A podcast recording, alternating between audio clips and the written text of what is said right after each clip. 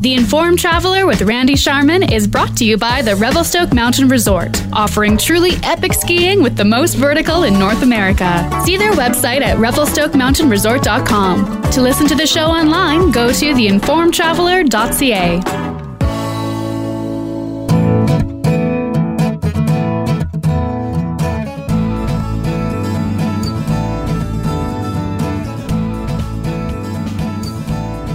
This is the Informed Traveler radio show. I'm Randy Sharma, and our hotel spotlight is brought to you by Pipestone Travel Store. Travelers shop here. See their website at pipestonetravelstore.com. And for this week's hotel spotlight, we head to Victoria and the Magnolia Hotel and Spa. So to tell us more about it is Bill Lewis. He's the general manager of the Magnolia Hotel and Spa. The website is magnoliahotel.com. Hi, Bill. How are you? I'm well, thank you. How are things in Victoria these days? Things are wonderful. It's sunny, and we are getting ready for another busy tourist season in Victoria, BC. Well, it's always nice in Victoria, I think. It's like tourist season all year round, I would think. But yes, let's give me an overview of the Magnolia Hotel now. How long has it been open? Where is it located? Where would people find it? How many rooms? All that basic stuff. Absolutely. Yes. Yeah, so the Magnolia Hotel is a luxury boutique hotel. We are 20 years old this season, actually. We were built in 1998 by two local developers who, after many years of building different styles of buildings, decided to build one hotel, and they are proudly the very hands-on owners to this day of the Magnolia Hotel. So we're 64 rooms. We are located about a block and a half up from the Inner Harbour, just off of the very busy shopping Government Street. So sort of center of it all. I think we have something in the range of about 50 restaurants within about 5 blocks of the hotel that, other than our lovely new restaurant, we can recommend. But you're really in the heart of the shopping, the Inner Harbour, sort of the heart of Old Town Victoria and what there is to do and visit. Well, like they say, location, location, location, right? Seems to me you've got that. You just step out the front door and, no matter which way you go, you got something to do.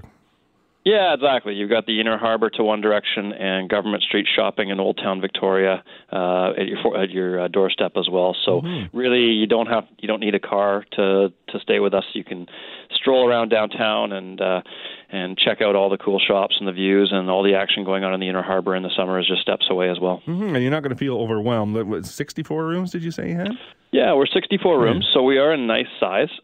We do hold our service levels at 4-diamond and 4-star levels, so we have a lot of staff for 64 rooms. So our guests tend to find they get pampered for the level of service for this size of hotel, because there's really never more than about 100 to 110 guests in-house, and we have about 85 full-time staff at the hotel, so nearly a 1-to-1 ratio of staff to guests. Well, you mentioned you have a new restaurant, which we're going to talk about in a few moments, but when you say Magnolia Hotel and Spa, I'm pretty sure people will like to take advantage of the spa there as well, right? Absolutely. We have a lovely spa on the lobby level, and it has 7 treatment rooms. It is a fantastic day spa, really specializing in relaxation and lots of different treatments, including massages and facials and all-day treatments and lots of packages they do. And it is just an absolutely soothing place where it's a common sight to see guests going through in their bathrobes on the way to the spa and coming back looking really, really relaxed when they come out.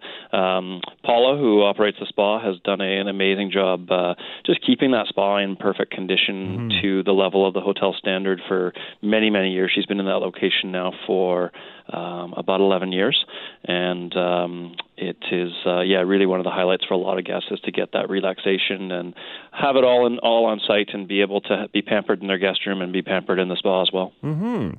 Well, and you mentioned there's a lot of restaurants around where you're located, and one particularly fine one, the way I understand it. Tell me about that on your site.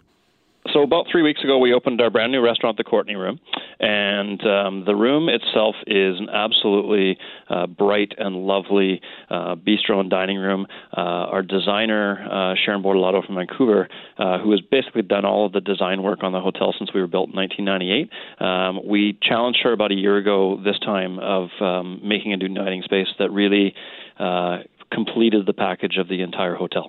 The room needed to be refreshed, and Sharon, knowing the hotel so intimately with her design, built us a room that is evocative of a French bistro on the main level, and then a fine dining room on the upstairs level. And so it's this absolutely bright and fresh, lovely space. And we recruited an amazing team from our front of house manager, Adrian Gatt, to our chef, Sam Harris, to come in and build us an exceptional menu featuring locally sourced products with a French twist.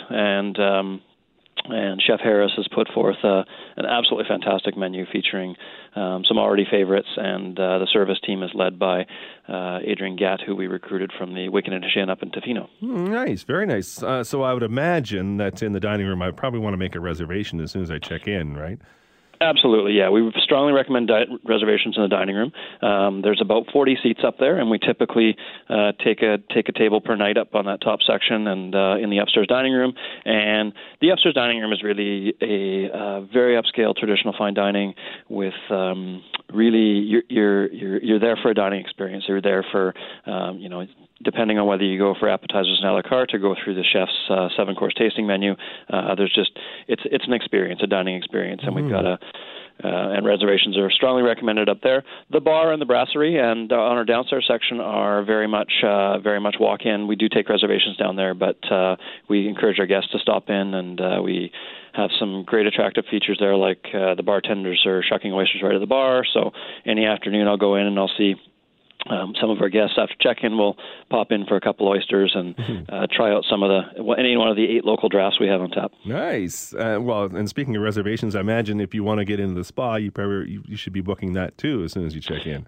We do, yeah. We strongly recommend the spa reservations in advance of arrival if possible. Our reservations team on the hotel side does make every effort, either on by voice through our phone calls or through our reservation system, to see if we can prearrange those reservations for the restaurant and the dining room and as well the spa in advance of arrival, just so we have your preferred time and have everything set up before you arrive, and hopefully avoid disappointment if we're already full. Yeah. So let's talk a little bit about Victoria itself, and I know you're right in the heart of it, so it helps that you can just step out the door. But what are some of the activities your guests like to do, and maybe that they should be thinking about ahead of time as far as tours and things?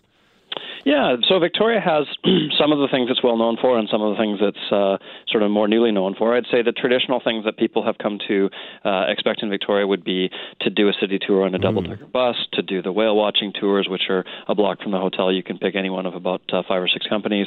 There is obviously the Butchart Gardens, which is an iconic historic landmark in Victoria and is well worth visiting while you're here as well. Locals and tourists alike make sure they do their trips to Butchart and see the absolutely stunning gardens.